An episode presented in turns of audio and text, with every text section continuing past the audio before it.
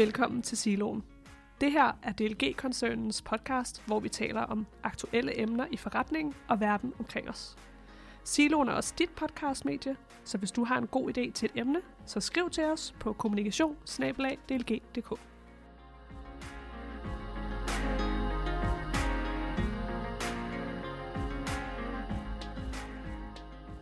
Så er vi tilbage i studiet endnu en gang her i uh, Siloen. Goddag og velkommen. Mit navn er Anne Jungmann, og vi har uh, glædet os til at, at komme tilbage med endnu et, uh, endnu et afsnit af, af Siloen. Og med mig i studiet, som altid, så har jeg uh, Jakob Jensen. Goddag, Jakob.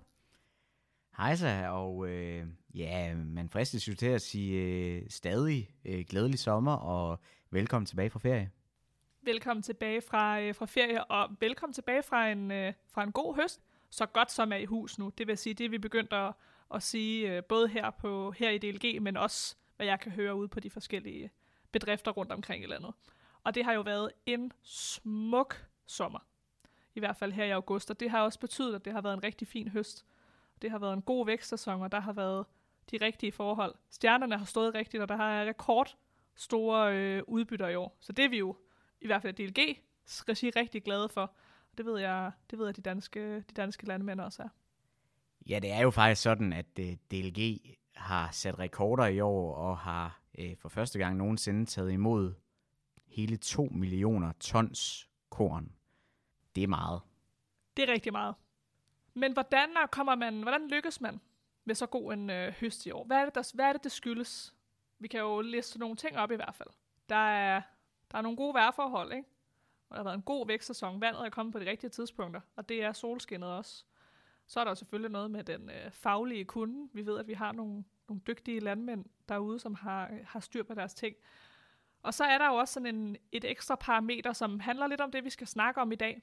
Og det er jo selvfølgelig de forskellige sorter, som bliver proppet i jorden. Et af de selskaber, som, som vi har i DLG, er Saret Planteforædling, og det er deres øh, fornemmeste opgave. I forbindelse med den her rigtig flotte høster inviterer vi direktøren i øh, Saret Planteforædling øh, forbi. Ham skal du have en, øh, en snak med, Jacob.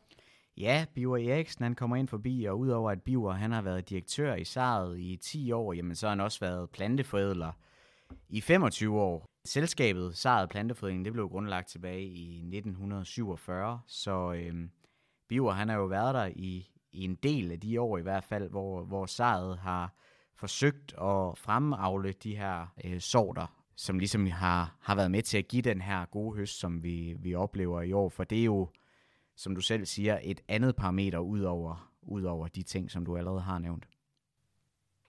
Ja, og så øh, taler vi jo selvfølgelig meget om, om udbytter og effektivitet og optimering og det ene og det andet, men der er jo, der er jo også mere om, om snakken, når det kommer til, til planteforædling. Det er jo ikke kun øh, pengene på bankbogen, kan man sige. Det er også, der er også ligesom en, en større agenda i gang, som vi også taler om i DLG, og der, der spiller øh, plantefadling også en, en rolle, kan jeg forstå.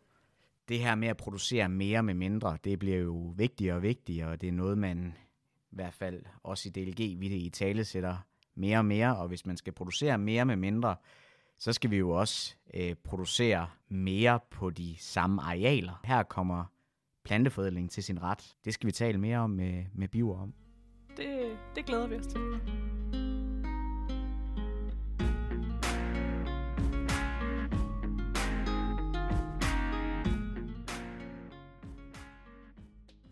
Siden 1947 har Sad Planteforædling udviklet og optimeret kornsorter, som over årene er kommet både landbruget og planteavlerne til gode.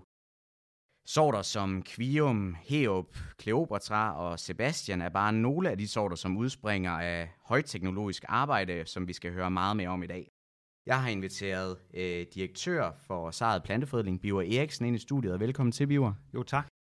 Udover at du har været direktør i Saret Planteforædling i over 10 år, så har du også været forædler i omkring 25 år. Ja. Og i og med, at uh, Saret i år fylder 75, og stort tillykke med det, så har du jo næsten været i Saret Planteforædling i halvdelen af, af dens levetid. Det er skræmmende. Øh, men jeg tænkte egentlig, om du kunne tage os igennem sådan en, øh, en rejse i tid med Saret Planteforædling. Altså, 1947, det er meget lang tid siden, men altså, Ja. I, I 75 år har I arbejdet med planteforædling på Saret Planteforædling. Hvad er det for en rejse, I har været på? Ja, men det udspringer jo af behovet for at have noget god udsæd i, i landbruget.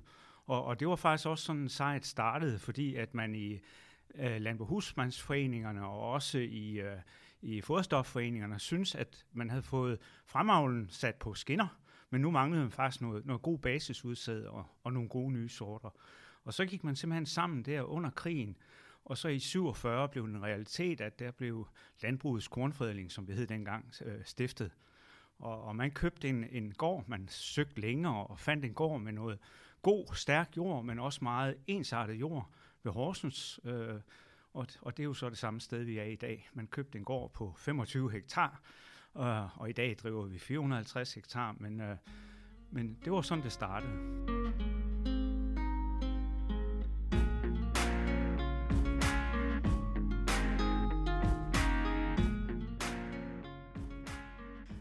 Og øh, hvordan arbejder man sådan konkret med plantefødning? Jeg tror, for nogen, der kan det godt være sådan lidt øh, vævende, hvad, hvad det egentlig er. Altså, hvordan er jeres øh, proces? Men, men den er egentlig meget præcis, og man kan sige, at, at den er mere eller mindre det samme i, i alle 75 år.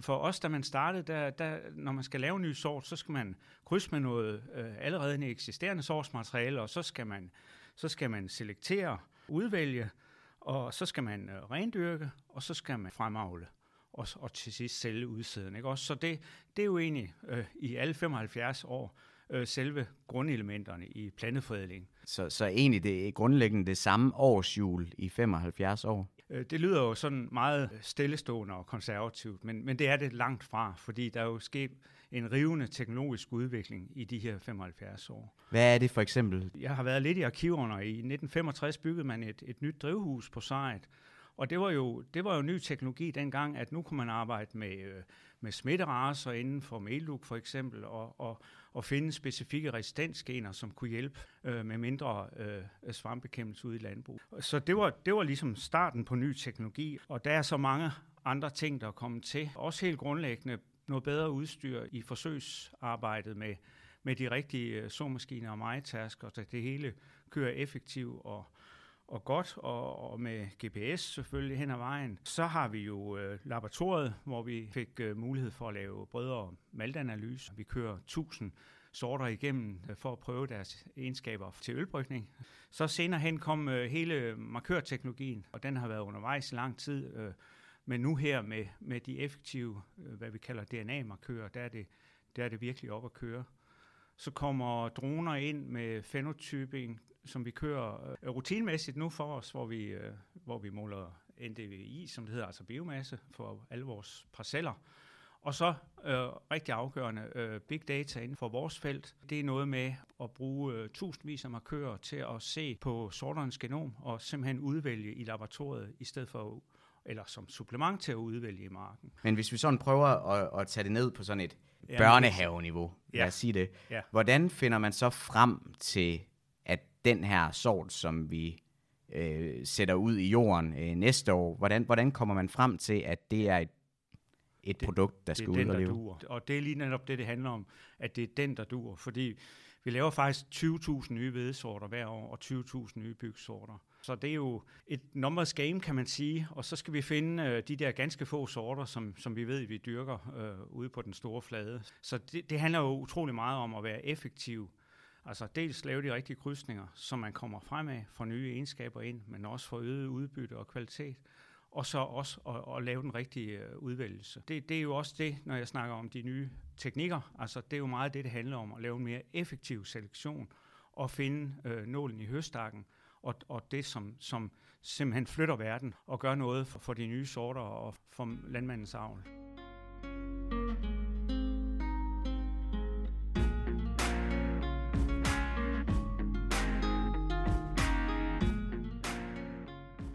er I blevet bedre til at finde frem til de sorter, der så rent faktisk virker? Ja, altså der var også noget med hastighed i det her, og det er jo, det er jo hård konkurrence. Vi er jo op imod øh, øh, store spillere på det europæiske marked, og også gode danske konkurrenter heldigvis. Så det er jo også noget med hastighed. Vi arbejder med, med vævskultur i vores laboratorium. Vi laver alle vores nye sorter, de der 20.000 byg og 20.000 hvede øh, inde i laboratoriet, og det, det bruger vi mange kræfter på i, i laboratoriet drivhus. Og det er jo et spørgsmål om at komme hurtigt frem med det nye produkt, så man kan vinde over konkurrenten. Vi regner med, at vi har cirka 1% udbyttestigning om året. Man kan sige, at hvis du bruger tre år for lang tid på at lave den nye sort, jamen, så mister du 3% udbytte. Så det er jo også del af spillet. Så det er ny teknologi hele vejen rundt for at være med i gamet. Det, I arbejder med, det er jo ikke genmodificering. Kan du prøve at, at fortælle lidt om, hvad er genmodificering, og hvorfor er det ikke det, I arbejder med?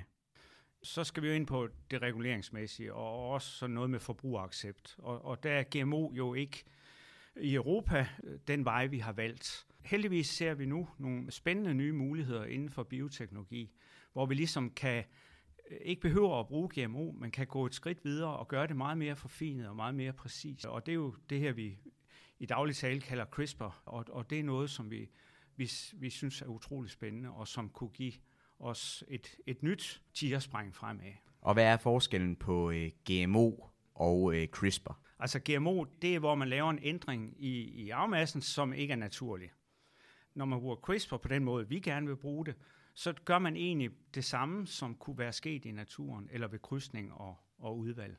Så derfor øh, synes vi jo, det er konventionelt og, og, og traditionel planteforædling. Og det synes man fører også i, i størstedelen af, af verdens lande og regioner. Der skiller Europa sig ud på det punkt, og, og det må vi simpelthen have håndteret og få, få gjort noget ved. Så det er en overbevisningskamp øh, over for politikerne, at CRISPR er... Men, men jo, øh, processen er jo relativt langt, så øh, kommissionen har, EU-kommissionen har en roadmap, der siger, at, at man kunne håbe på at få ændret regulering allerede i 2024, og, og sådan noget tager jo lang tid, så det er faktisk allerede, kan man sige.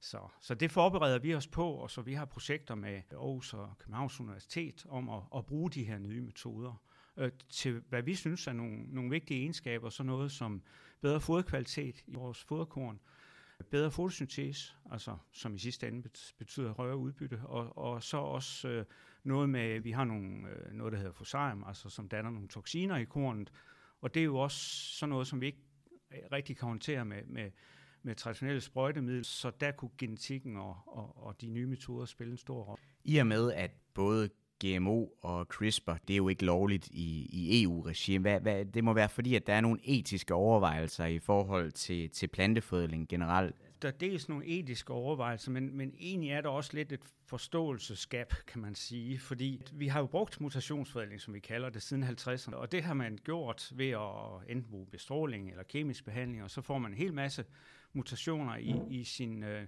Øh, i sit source og det giver en variation, og det er jo den variation, vi er ude efter. Og det udvælger man så, men, men samtidig slæber man en masse uhensigtsmæssigt med, fordi man laver så mange mutationer. Med de nye metoder, der laver man det helt præcist, så vi kalder det egentlig også præcisionsmutationsforædling. Altså, så man ved, hvad for et gen man lige skal ind og påvirke, og så slipper man for for alt snavs i resten af genomet. Så på den måde, så, så synes vi også, øh, det er lidt et forståelsesgab. Man jo egentlig ikke laver noget, der er anderledes end det, vi har gjort hele tiden. Man gør det egentlig bare med, med ny teknologi og meget mere præcis.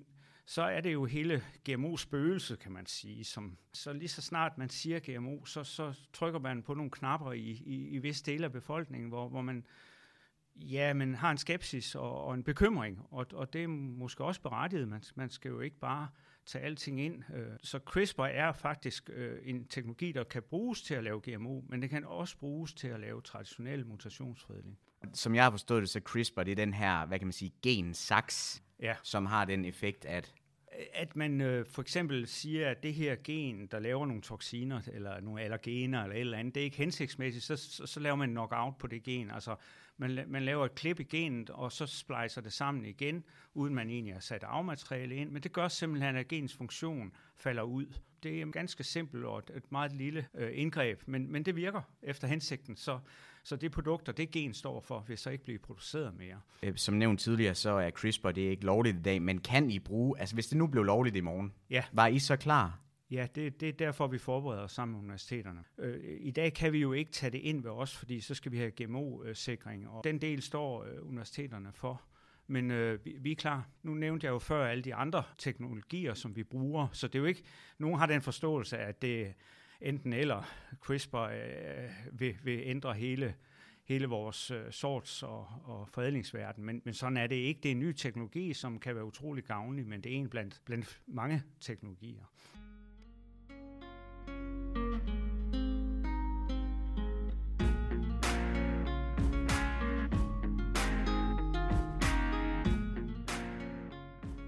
Biver, jeg får lyst til at spørge sådan, øh, hvorfor er sarret plantefødling sat i verden? Ja, altså helt oprindeligt, som jeg beskrev, så var det, fordi man jo manglede noget sortsmateriale til Danmark. Og det vil jeg egentlig sige, det er ikke ændret. Fordi vi udvælger jo de nye sorter øh, under danske forhold, og det vil sige, at vi, vi målretter dem vores klima og vores også rammevilkår, vil jeg sige. Øh, hvor meget gødning må man bruge, og, så, og sprøjtemidler osv. Og så videre. Jeg tror, det er utrolig vigtigt øh, at have lokalt tilpassede sorter, og, og det giver simpelthen landmanden en, en gevinst øh, ude på marken, frem for at skulle dyrke noget, der var meget tilpasset det engelske miljø, eller det tyske eller franske. Og du er selv inde på det, at det er jo altså primært til danske marker, I, I producerer, eller i hvert fald lokalt. Selvfølgelig, vi er jo gerne kunne markedsføre vores sorter også i udlandet, så det har vi en, en stor indsats på, og har også gode markeder. Altså vi er markedsledende på byg i, i Irland og i Norge, bare for at nævne noget, og stærkt på, på, på hvede i Tyskland. Så det lykkes simpelthen rigtig godt. Men fordi jeg spørger, det er jo fordi, vi har haft en, en, en kanon god høst i år herhjemme ja. i, i Danmark, og derfor, øh, der får man jo lyst til at stille spørgsmålet, hvad har, øh, hvad har Saret Planteforædling af aktier i, øh, i sådan en kanonhøst, som vi, som ja, vi har nu, set i år? Nu, nu skal man passe på at, at bryde sig med lånte fjer, men, men, men selvfølgelig har vi en aktie i det, fordi man regner, der, der er flere studier, øh, der, der siger, at udbytte, den genetiske udbyttefremgang er omkring 1%. Så, så summer man det op over år, så, så får man jo en, en stor effekt. Øh, der er en, en, en undersøgelse øh, fra et tysk øh, institut, som siger, at de sidste 20 års planteforædling, hvad har det egentlig betydet? Det har for eksempel betydet, at vi i dag er er store eksportør af hvede ud af Europa. Øh, frem for, hvis vi ikke har haft øh, fredningsfremgangen, så ville vi have importører af hvede, og, og tallene er noget med, at vi skulle have importeret 8 millioner tons, i stedet for at vi i dag eksporterer 18 millioner tons hvede ud af Europa. Og det ved vi jo med Ukraine-krisen, hvor vigtigt sådan noget er.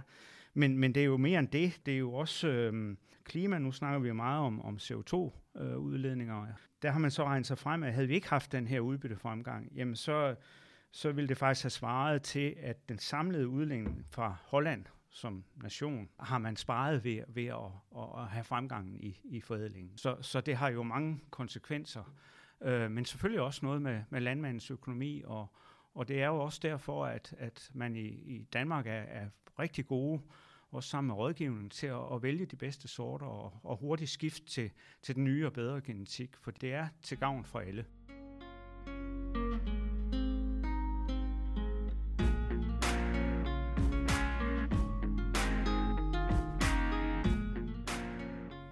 Så planteforædling gør en, øh, en forskel. Det er jo ret markante tal, øh, hvis man siger, at, at planteforædling har været har sænket det, der svarer til Hollands udledning. Ja. Du nævner selv klimaforandringerne. Hvordan kan planteforædling øh, gøre en forskel for klimaet? Du var selv lidt inde på det med, ja. med hvordan vi sænker klimaaftrykket, men hvad, hvad ser du i fremtiden, at planteforædling ja, spiller en rolle? Der ser jeg øh, store perspektiver. Altså, jeg har sådan lidt en kæphest ved at sige, at jamen, det er jo gratis. Øh, det, der kommer med genetikken, er jo på en eller anden måde gratis. Man skal jo så sin marker under alle omstændigheder. Hvis, hvis det frø kan noget mere, noget højere udbytte, eller, eller noget med klima, ikke også, også, så er det jo en win-win situation for alle. Så, så derfor grundlæggende, der kalder det på noget mere indsats øh, for bedre genetik. Udbyttet nævnte jeg før, altså hvis du har et kilo korn, så har du et CO2-footprint på det kilo korn, så hvis du avler noget mere per hektar, jamen, så, så nedskriver det jo øh, aftrykket for, for dit kilo korn. Øh, så det er en ting, men så har vi også noget omkring hele kvaliteten. Altså hvis, hvis vi kan lave nogle egenskaber, og der er der faktisk nogle eksempler allerede nu, som gør, at, at man skal bruge mindre energi i den efterfølgende proces i industrien. Vi har for eksempel øh, Carlsberg, der har udviklet noget øh, maltbyg, som kræver 5% mindre i energi i malt- og ølprocessen. Ikke? Også så, så det er alle de små skruer, vi skal ind og, og, og skrue på. Vi har også lavet vedsorter med, med en større fordøjelighed, der er en beregning, der siger, at sådan øh, en foderenhed mere per 100 kilo, det betyder faktisk 9% mindre CO2-footprint for et svinefoderprodukt. Så, så der er mange øh, små knapper, vi skal ind og skrue på. den helt store for mig, og, og det er så også noget, vi har sat fokus på, det er faktisk det her med lattergas. Jeg ved ikke, det, det, øh, hvor mange der har hørt, hvor stort problem det egentlig er, men altså, det er faktisk sådan, at hvis du tager sådan en vedmark, så, så er, er klimaudledningen fra den samlede øh, dyrkning med gødning og hjælpestoffer og det hele, 40 procent, eller knap 40 procent, kommer fra, fra lattergasudledning fra marken. Øhm, og hvordan øh, hænger det sammen? Ja, hvordan bliver der udledt lattergas? Ja, øh? det er, det er ja, men man er heller ikke noget til bunds i det, men, men man kender godt mekanismen, og det er, hver gang man gøder, så siger man i dag, at 1% af kvælstoffet, det, det, det omsættes øh, i jorden og, og, og fordamper som lattergas. Og lattergas er en meget potent klimagas, den er cirka 300 gange, gange CO2's effekt i, i atmosfæren. Så, så det er noget, vi skal se på. Og det gør man jo også i dag. Øh, SEGES laver utrolig mange undersøgelser. Spørgsmålet er, om genetikken kan, kan hjælpe til. Det er noget med, at ammonium omsættes til nitrat ned i jorden, og der frigives lattergas. Så der kan man bruge nogle øh, inhibitorer, og det gør man kemisk, og, og det virker øh, til dels. Men kunne vi gøre det gennem planten også med nogle eksodater for rødderne, så vil det jo være en af, af de øh, skruer, vi skal skrue på for alvor, for at løse øh, CO2-udledningerne fra planteavnen. Så, så vi har øh, på, på vores initiativ gået til Novo Nordisk Fonden, og, og der er faktisk øh, fondet til Københavns Universitet et, et pænt løb, beløb til at starte det her op, fordi vi har fundet kilder til biologisk nitrifikationsinhibering, som det hedder, i, i hvede. Så det er jo interessant, ikke? Jo, det må man sige. Ja. Og, og hvad med sådan, nu, nu taler vi klimadelen, der er også i plantefridning, der må også være en, øh, altså en miljø tilgang. Altså. Det, er jo, det sætter vi jo øh, endnu mere turbo på, og vi har jo også øh, på, på EU-plan den her Farm to Fork-plan, som siger, at vi skal reducere vores kemi med 50 procent i landbruget. Så på, på, på ukrudtsdelen, der er der noget med nye, nye teknologier, nye sprøjter, øh, pletsprøjtning og den slags. Men for vores for sygdommene, der er det jo faktisk genetikken, der, der er nøglen til at løse det. Vi har for eksempel lige nu en øh, øh erhvervs som, som skal arbejde med at stakke øh, resistenser mod, mod septoria, så, så vi får en mere robust resistens i vores nye hvedesorter fremadrettet. Så det arbejder vi målrette på stadigvæk, og det hører aldrig op. Det er en evig kamp mod, mod sygdommene, kan man sige.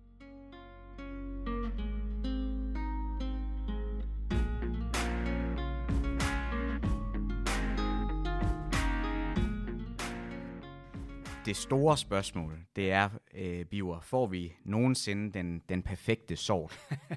og, og det er helt klart svar, det får vi ikke. og det er jo ud fra, at der er jo så mange krav til sorterne. De skal kunne så meget. Så når vi er nået i mål med et, en egenskab, så, så kommer der nye til, som, som for eksempel det, jeg nævner med øh, biologisk inhibering af, af, af, og, og, og, og bekæmpelse af, af lattergasudledning. Så, der, der er hele tiden nye mål, og, men, men det er faktisk en pointe, fordi øh, der skal vi være klar over, at vi fra Gentings siden opfylder målene. Hvis industrien, maltindustrien, vil have nogle sorter, der er perfekte om malte og, og brygge, så laver vi det, og det har vi gjort. Lige stand for brødindustrien. Og der skal vi have, have de andre, foderindustri og så videre, vi skal, vi skal have alle med til at trække. Så der ser vi jo meget frem til, at man får de her CO2-mærkninger, som gør det håndgribeligt, og også gør det værd at gøre en ekstra indsats ude i primærerhvervet for at, at, at opfylde mål. Fordi det er jo det, der driver tilbage til os og styrer sorgsvalget, og dermed også vores indsats. Får vi først rigtig hul igennem det, så mener jeg også, at at man jo forskningsmæssigt og, og også øh, i, i forhold til funding øh, skal have, have blik for, for genetikken, og, og, og det er et af de steder, hvor man skal satse. For som jeg nævnte før, så er det jo sådan set gratis på den måde, at er det først en egenskab udviklet, jamen så er det, øh, koster det ikke mere, så er den der for altid i, i materialet, i sorterne. Det var de første 75 år i SARS historie, vi gennemgik, og nu kigger vi ind i de næste 75 år. Bio Eriksen, mange tak, fordi at, øh, du kom forbi. Ja, velkommen.